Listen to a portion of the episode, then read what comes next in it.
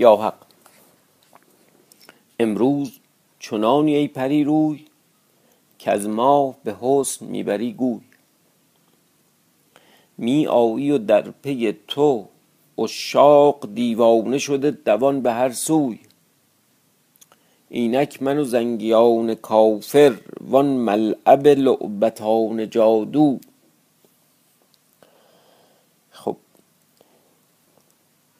یه توی جادوی سیاه یه عروسکایی درست می‌کردند. از قدیم. احتمالا تو فیلم هم باید دیده باشید. این جادوگرا تو بلک مجیک که عروسکی درست می‌کردند نشان شخصی. بعد هر بلایی که سر این میوردن اونم بدبخت گرفتار می‌شد. یعنی جادوگرا عروسکایی داشتند. نقش هایی داشتند. هیکلایی داشتند.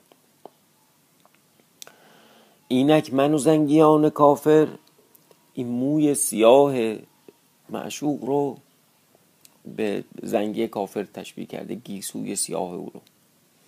وان ملعب لعبتان جادو اون بازیگاه در واقع عروسکان جادوگر که میشه چشمان طرف. مو و چشم این بالاخره جناب سعدی رو برده. اینک من و زنگیان کافر وان ملعب لعبتان جادو. آورده ز قمزه سهر در چشم در داده ز فتنه تاب در موی. این چقدر قشنگه. و از بحر شکار دل نهاده تیر مژه در کمان ابروی. نرخ گل و گل شکر شکسته زان چهره خوب و لعل دلجوی. و لبش در واقع از شدت شیرینی نرخ شکر رو تو بازار شکسته. چاکر شده شاه اخترانت شیر فلکت شده سگ کوی.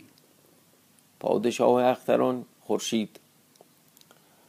شیر فلک در واقع توی برج اسد که در واقع توی نجوم قدیمه. اسد سگ کوی توه و خورشید چاکر درگاه توه.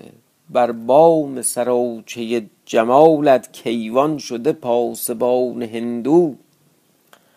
آرز به مثل چو برگ نسرین بالا به صفت چو سرو خودروی.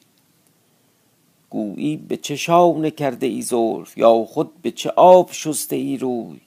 که از روی به لاله می‌دهی رنگ. و زلف به مشک می‌دهی بوی. چیکار کردی که مشک این بو رو به مشک دادی و مشک اینقدر خوشبو شده؟ تو چیکار کردی؟ چه رنگیه که به از صورت تو از آرز تو به لاله رفته و لاله چون این خوش رنگ شده؟ چون سعدی صد هزار بلبل گلزار رخ تو را غزل گوی.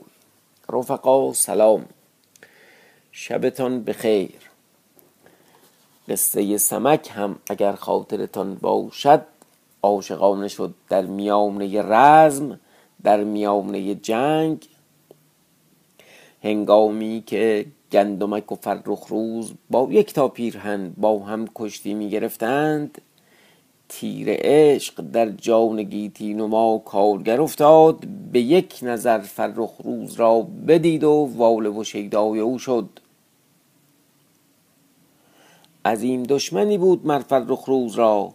به یک نظر دوستی شد که همه جهان او را می‌دید. بیگانه بود.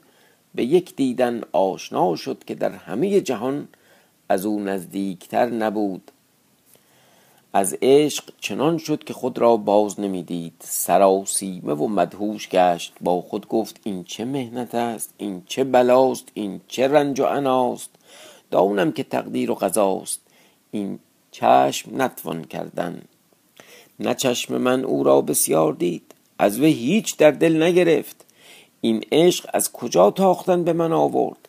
چگونه دل خود را به وی نمایم؟ او را او را خود دل با گلبوی گلرخ است. سزاوار است که او را می‌خواهد که من در پیش گلبوی چون ستارم پیش ماه اما چاره چیست چون من او را دوست گرفتم؟ از نیکوی گلبوی من بر وی عشق آوردم.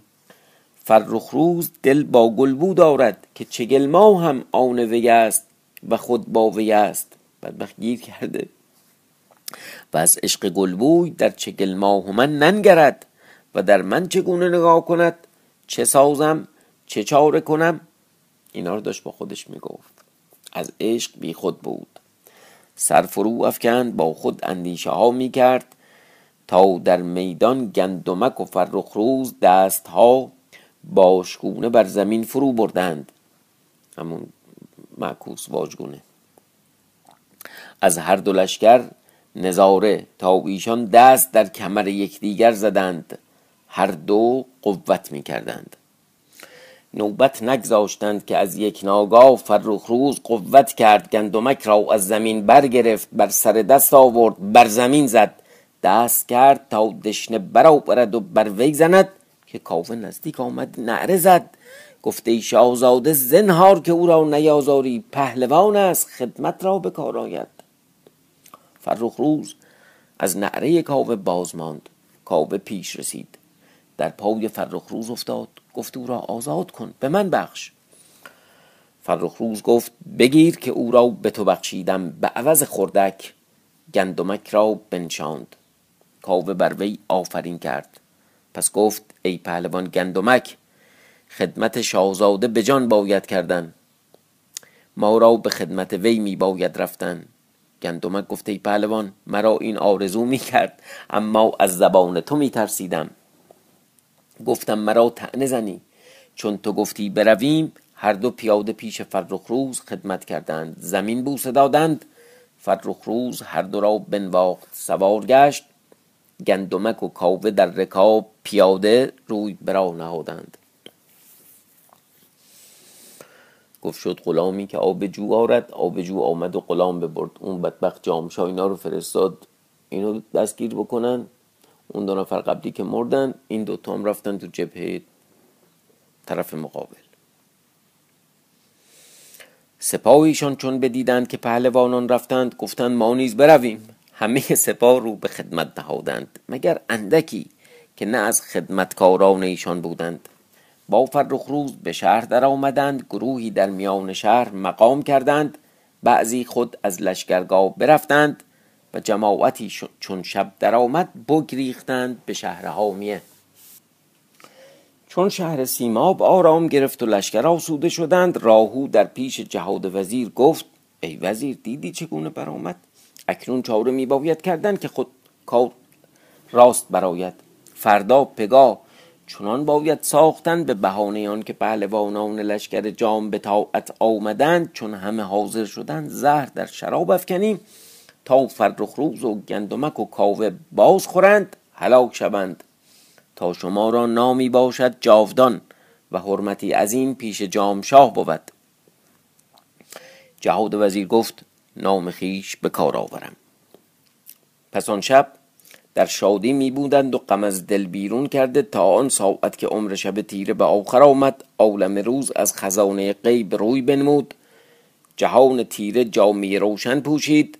شاه سیما بارگاه ساخت جمله پهلوانان حاضر کرد. فرخ روز به تخت برآمد. راهو با وزیر گفت چگل را بخوان تا در سرای شاه می باشد. تا چون در روز فرخ روز را بکشیم او را نیز بگیریم که همسری است.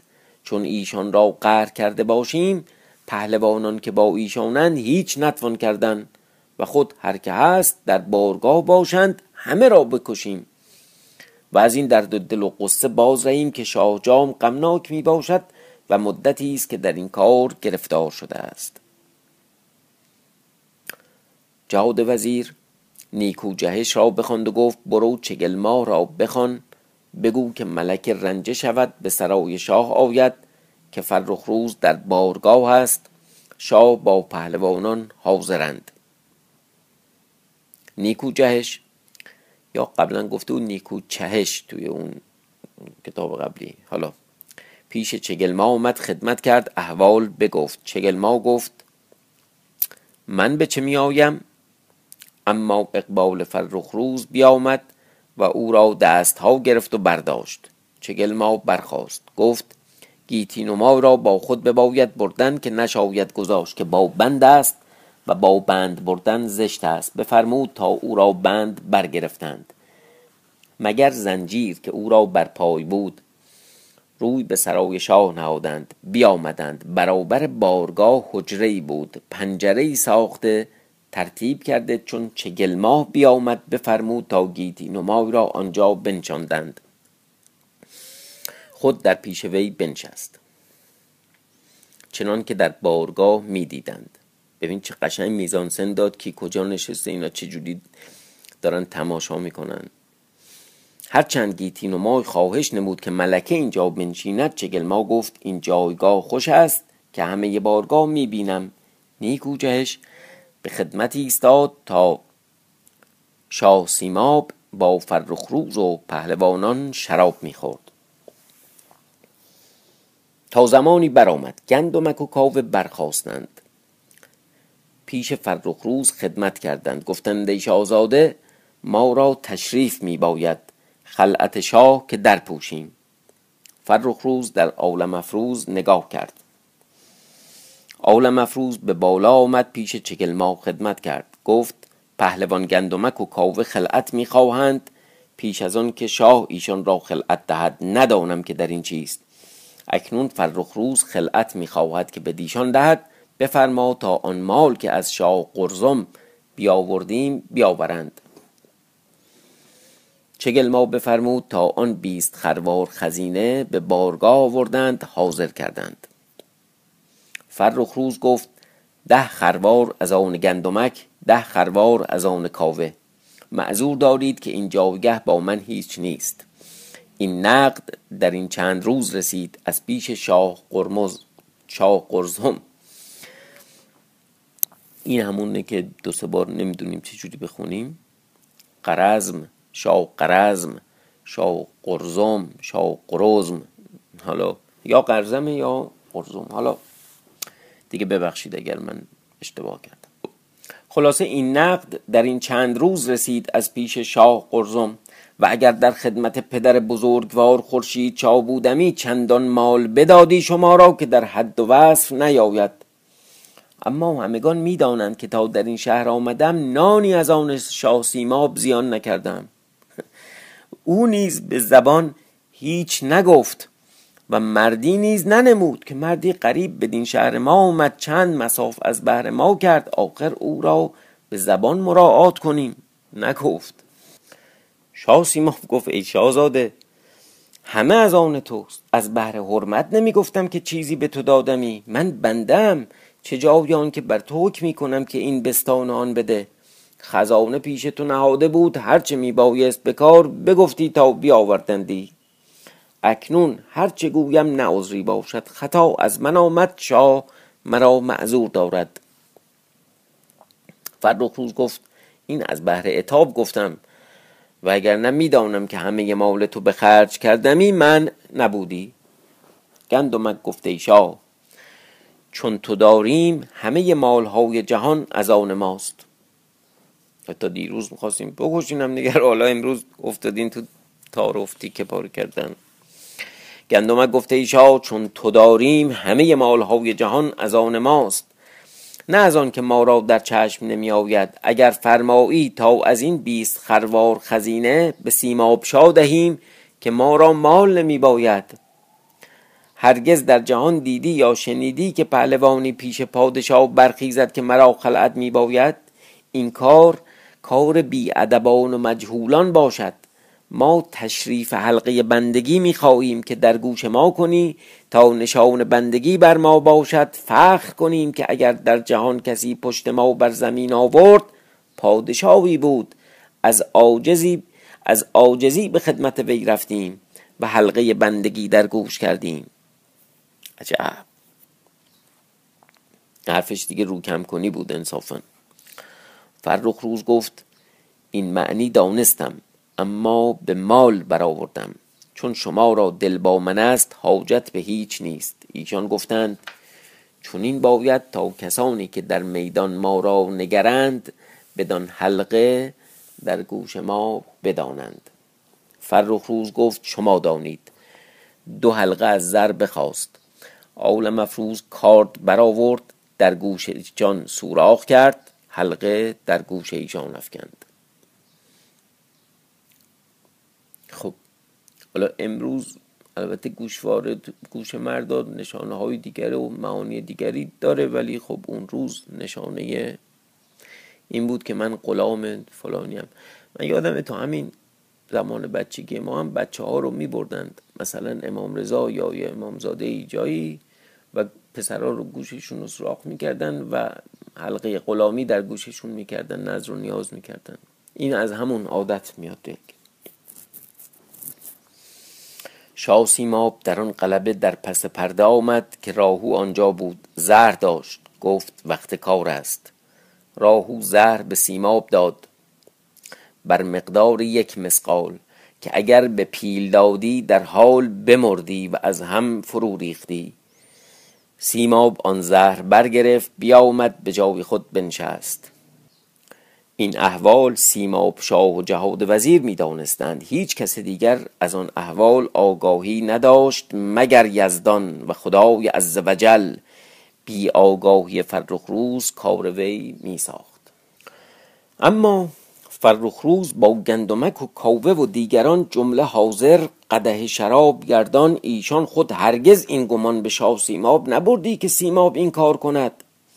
تا شاه سیماب به جای خود بنشست قده شراب در دست پیش فرخ روز آمد خدمت کرد. گفته بزرگوار شاهزاده ما همه بندگان تو این بنده در خدمت توست دوستگانی تو دارد. ترنج زرین داشت در دست فرخ روز داد.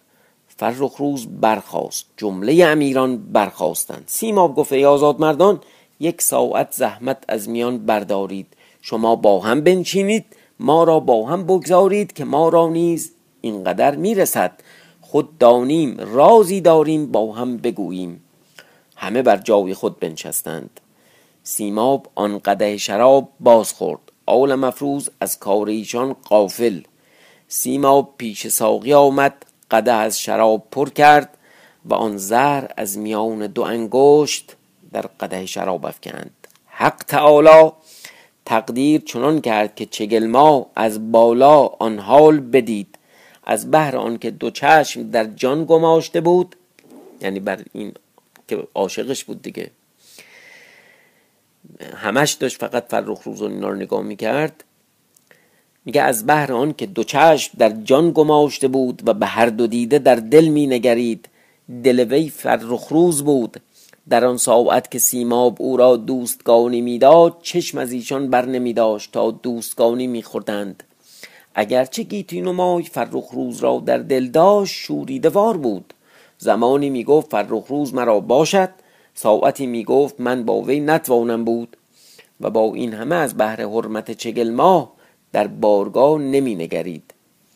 چگل ما از پنجره آواز داد در بارگاه گفته ای عالم افروز قافلی مگذار که شاه آن شراب خورد.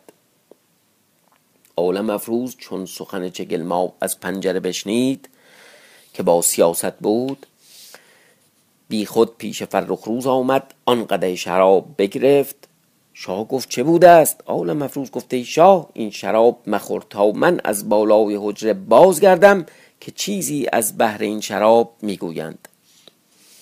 عالم مفروض پیش چگلما آمد خدمت کرد گفت چیست؟ چگلما گفت سیماب چیزی از میان انگشت در قده شراب افکن یا زهر است یا بیهوشانه. زنهار دریاب او را رها مکن که باز خورد عالم مفروض فرو ماند. بازگشت پیش فرخروز آمد. روی به سیماب کرد گفت ای شاه من از کار قافل نیستم و کار شما نگاه می دارم ملکه جهان گفت در ولایت ما قاعده چنین باشد که هر که دوستگانی دهد سه بار خورد سه بدهد. اکنون رسم خود رها نشاید کردن. خب دوستگانی اونجوری بود که این یه دونه این می‌خورد یه دونه می‌داد اون دیگه. این علکی سری گفتش که نه ما رسم داریم که اول تو باید سه بار بخوری بعد سه بارم این داد بخور. اکنون رسم خود رها نشاید کردن. شاهزاده فرخ روز از این معنی شرم داشت که بگوید سیماب در حال در کار فرو ماند. چاره ندید مگر آن راز آشکارا کردن. گفت ای شاه یک نیمه از این شراب من باز خورم و بهره جهاد وزیر و بهره آن مرد حرامزاده راهو. که این رأی بد او آورد و این فتنه او نهاد و این فعل بد او ساخت. فرخ روز گفت این چرایی است؟ بگو تا چه بوده است؟ سیماب گفته ایشا از بهر آن که این کار به هر سه ساخته ایم از بد فعلی که در نهاد ما بود چون این ساختیم که جز ما کسی دیگر نمی‌داند. در این قده زهر است که نفرین بر ما باد. ساخته بودیم تو را هلاک کنیم. از بهر دل جامشاه. ما از ناکسی فعل بد خود نمودیم یزدان تو را نگاه داشت. به چه کار ما را در می بایست؟ از تو چه رنج به ما رسیده بود؟ مگر که همه راحت؟ پاداش این هیچ نمی‌دانم مگر که باز خورم هم بدان سر شد که بد کرد. و تو را در هلاک کردن ما نام زشتی نباشد. خودمو بکشم که گفتش که می‌خوام این کار کنم نام ما جاودان بمونه. عاقبت چی شد؟ و تو را در هلاک کردن ما نامزشتی نباشد که سزاوار بسیار عقوبتیم. و گویند اگر کاری بد سگالید با خود کرد. اگر کار بدی زشتی کرد خودش هم خودش رو عقوبت کرد. از این کار همه پهلوانان و خدمتکاران باز مانده بودند و نفرین بر ایشان می‌کردند. می‌گفتند همین ساعت باشد که فرخ روز او را هلاک کند. شاید که هرچه بدتر باشد با وی بکنند. این چه حرکت است؟ او را از فرخ روز چه آمد مگر همه راحت و از بهر وی با شام جام تیغ می‌زند؟ مردی کرده. او را آتش می باید زدن سزاوار هرچه از این بتر است. از هر گونه می گفتند تا فرخروز با وی چه کند. فرخروز هیچ نمی گفت و همچنان به پای ایستاده بود تا شاه از شرم و خجالت مردم قده شراب در دست خواست که باز خورد فرخروز دست برد قده بینداخت. گفت جان شما هر سه بخشیدم خیلی قصه می‌دونی یه حالت سوسپانس درست کرد. خیلی قشنگ به نظرم روایت کرد. این قده دست لو رفت. بعد همه منتظرند سکوت که این چی بگه؟ یه دفعه میگه جان شما هر سه بخشیدم. مرا یزدان نگاه میدارد. چون یزدان با من است هر که در جهان هیچ نتواند ساخت. شما گاو سواران نامرد که تا بدین شهر آمدم از شما هنری ندیدم نه به گفتار نه به کردار. و عاقبت این مکافات می‌کنید که من ایشان را جان بر کف دست نهادم. جان بر کف دست نهادم تیغ می‌زنم تا از رعیتی او را به پادشاهی رسانم. نفرین بر چون شما مردان باد. سیماب در پای فرخ روز افتاد. گفته بزرگوار شاه و شاهزاده کار شیطان بود. مرا بفریفتند. نادانی بر من غالب شد. عقل از من دور گشت. بخت بد مرا دریافت. فعل بد در نهاد من به جوش آمد. ناکسی از وجود من پیدا شد. بخت و دولت بر روی من تپانچه زد. اقبال مرا از پیش خود براند. مهنت و خاری در من آویختند. چشم بد مرا در بست. دیوکین مرا بدین آورد.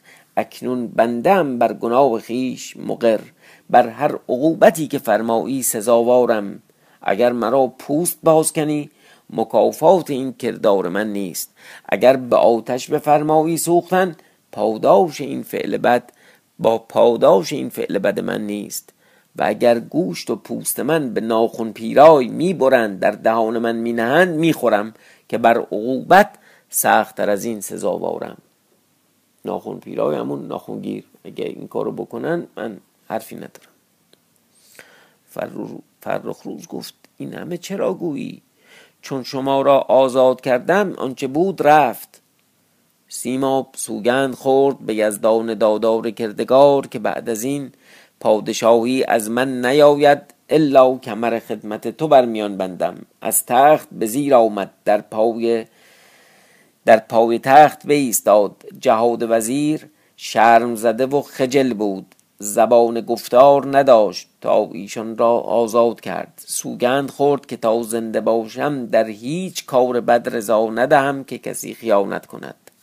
راهو نیز پیش شاه سوگند خورد که تا زنده باشم جاسوسی نکنم نامه نیاورم نبرم خدمت نکنم الا کمر خدمت شاه فرخ روز بر میان بندم که آزاد کرده اویم.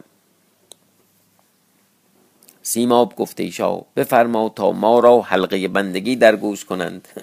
سه تا خیانتکار به علاوه دو تا پهلوون فرخ روز گفت ما را به کار نیاید. پیداست که حلقه در گوش کردن کرا باید کرد. شما را به شما باز هشتم شما را و کار و کردار شما را به شما بگذاشتم. خود را بخشیدم و کردار شما به کرم خود پوشیدم. فعل شما را دامن عف بر سر کشیدم.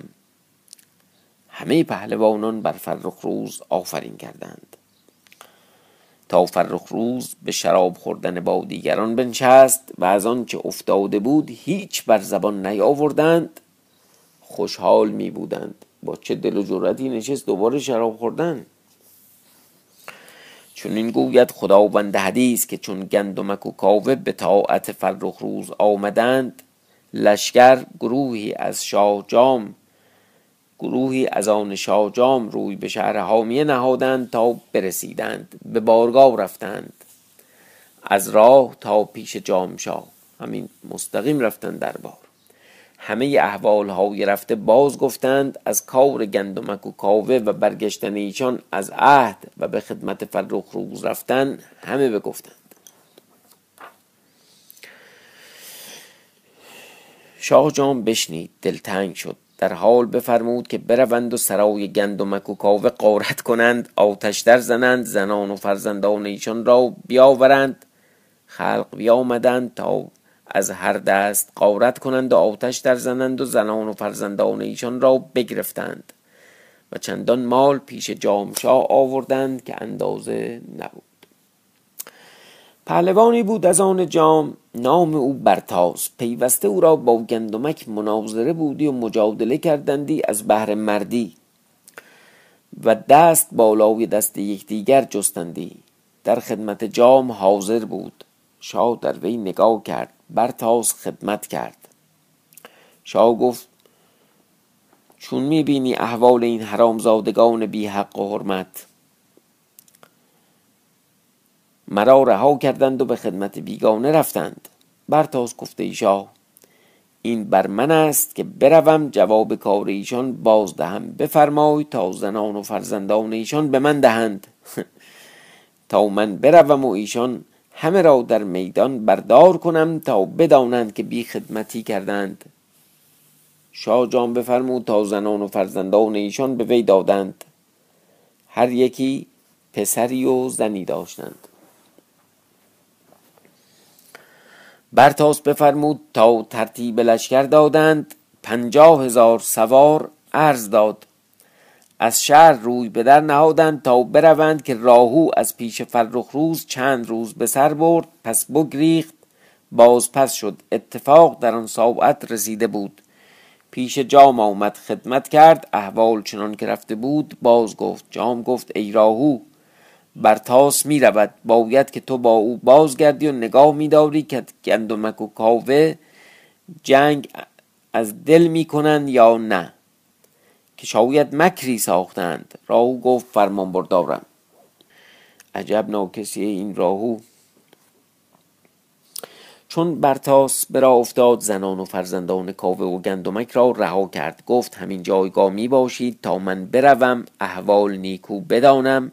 جایگاه جنگ بشناسم اگر ایشان را بباید خواندن بخوانم تا بیایند آنگاه سیاست کنم. پس اگر نه که ایشان مکری کرده باشند عذر سرای قارت کردن و سوختن شاید خواستن. یعنی شایست است که از ما معذرت خواهی کنیم. و زنان و فرزندان ایشان خود در شهر باشند که اگر ایشان را با خود ببریم به هیچ گونه عذر نتوان خواست. بنگرم آنچه می باید کردن می سازم و زن کاوه را نام سیمینه بود و زن گندمک نمی‌دونم چی چیلانه سه نقطه گذاشته مثلا هرچی بوده چاپ نشده در واقع. اولش افتاده. ایشان را در شهر بگذاشتند و برتاس برفت. مثلا گیلانه مثلا نمی‌دونم هرچی هست. حق تعالی تقدیر کرد که در شهر سیماب کاوه و گندمک یک روز تنها پیش هم نشسته بودند. گندمک گفت ما کارهای بی تدبیر کردیم. همه عالم کار از بهر زن و فرزند کنند. تیق پادشاهان از بهر زن و فرزند می‌زنند. همه ناموننگ همه ناموننگ مردان زن و فرزند می‌کنند. حالا یعنی چی؟ می... هیچ معنیش معلوم جمله ایراد داره. هیچ غم او را نیست مگر غم زن و فرزند. نباید که ایشان را رنج ها رسد. می گفتند که ناگاه دو تن از شهر حامیه از خیشان گندمک برسیدند. گریان و نالان. احوال سرای ایشان و قارت کردن و آتش در زدن و زن و فرزند ایشان همه بردن باز گفتند. هر دو دلتنگ شدند پیش فرخ روز آمدند خدمت کردند.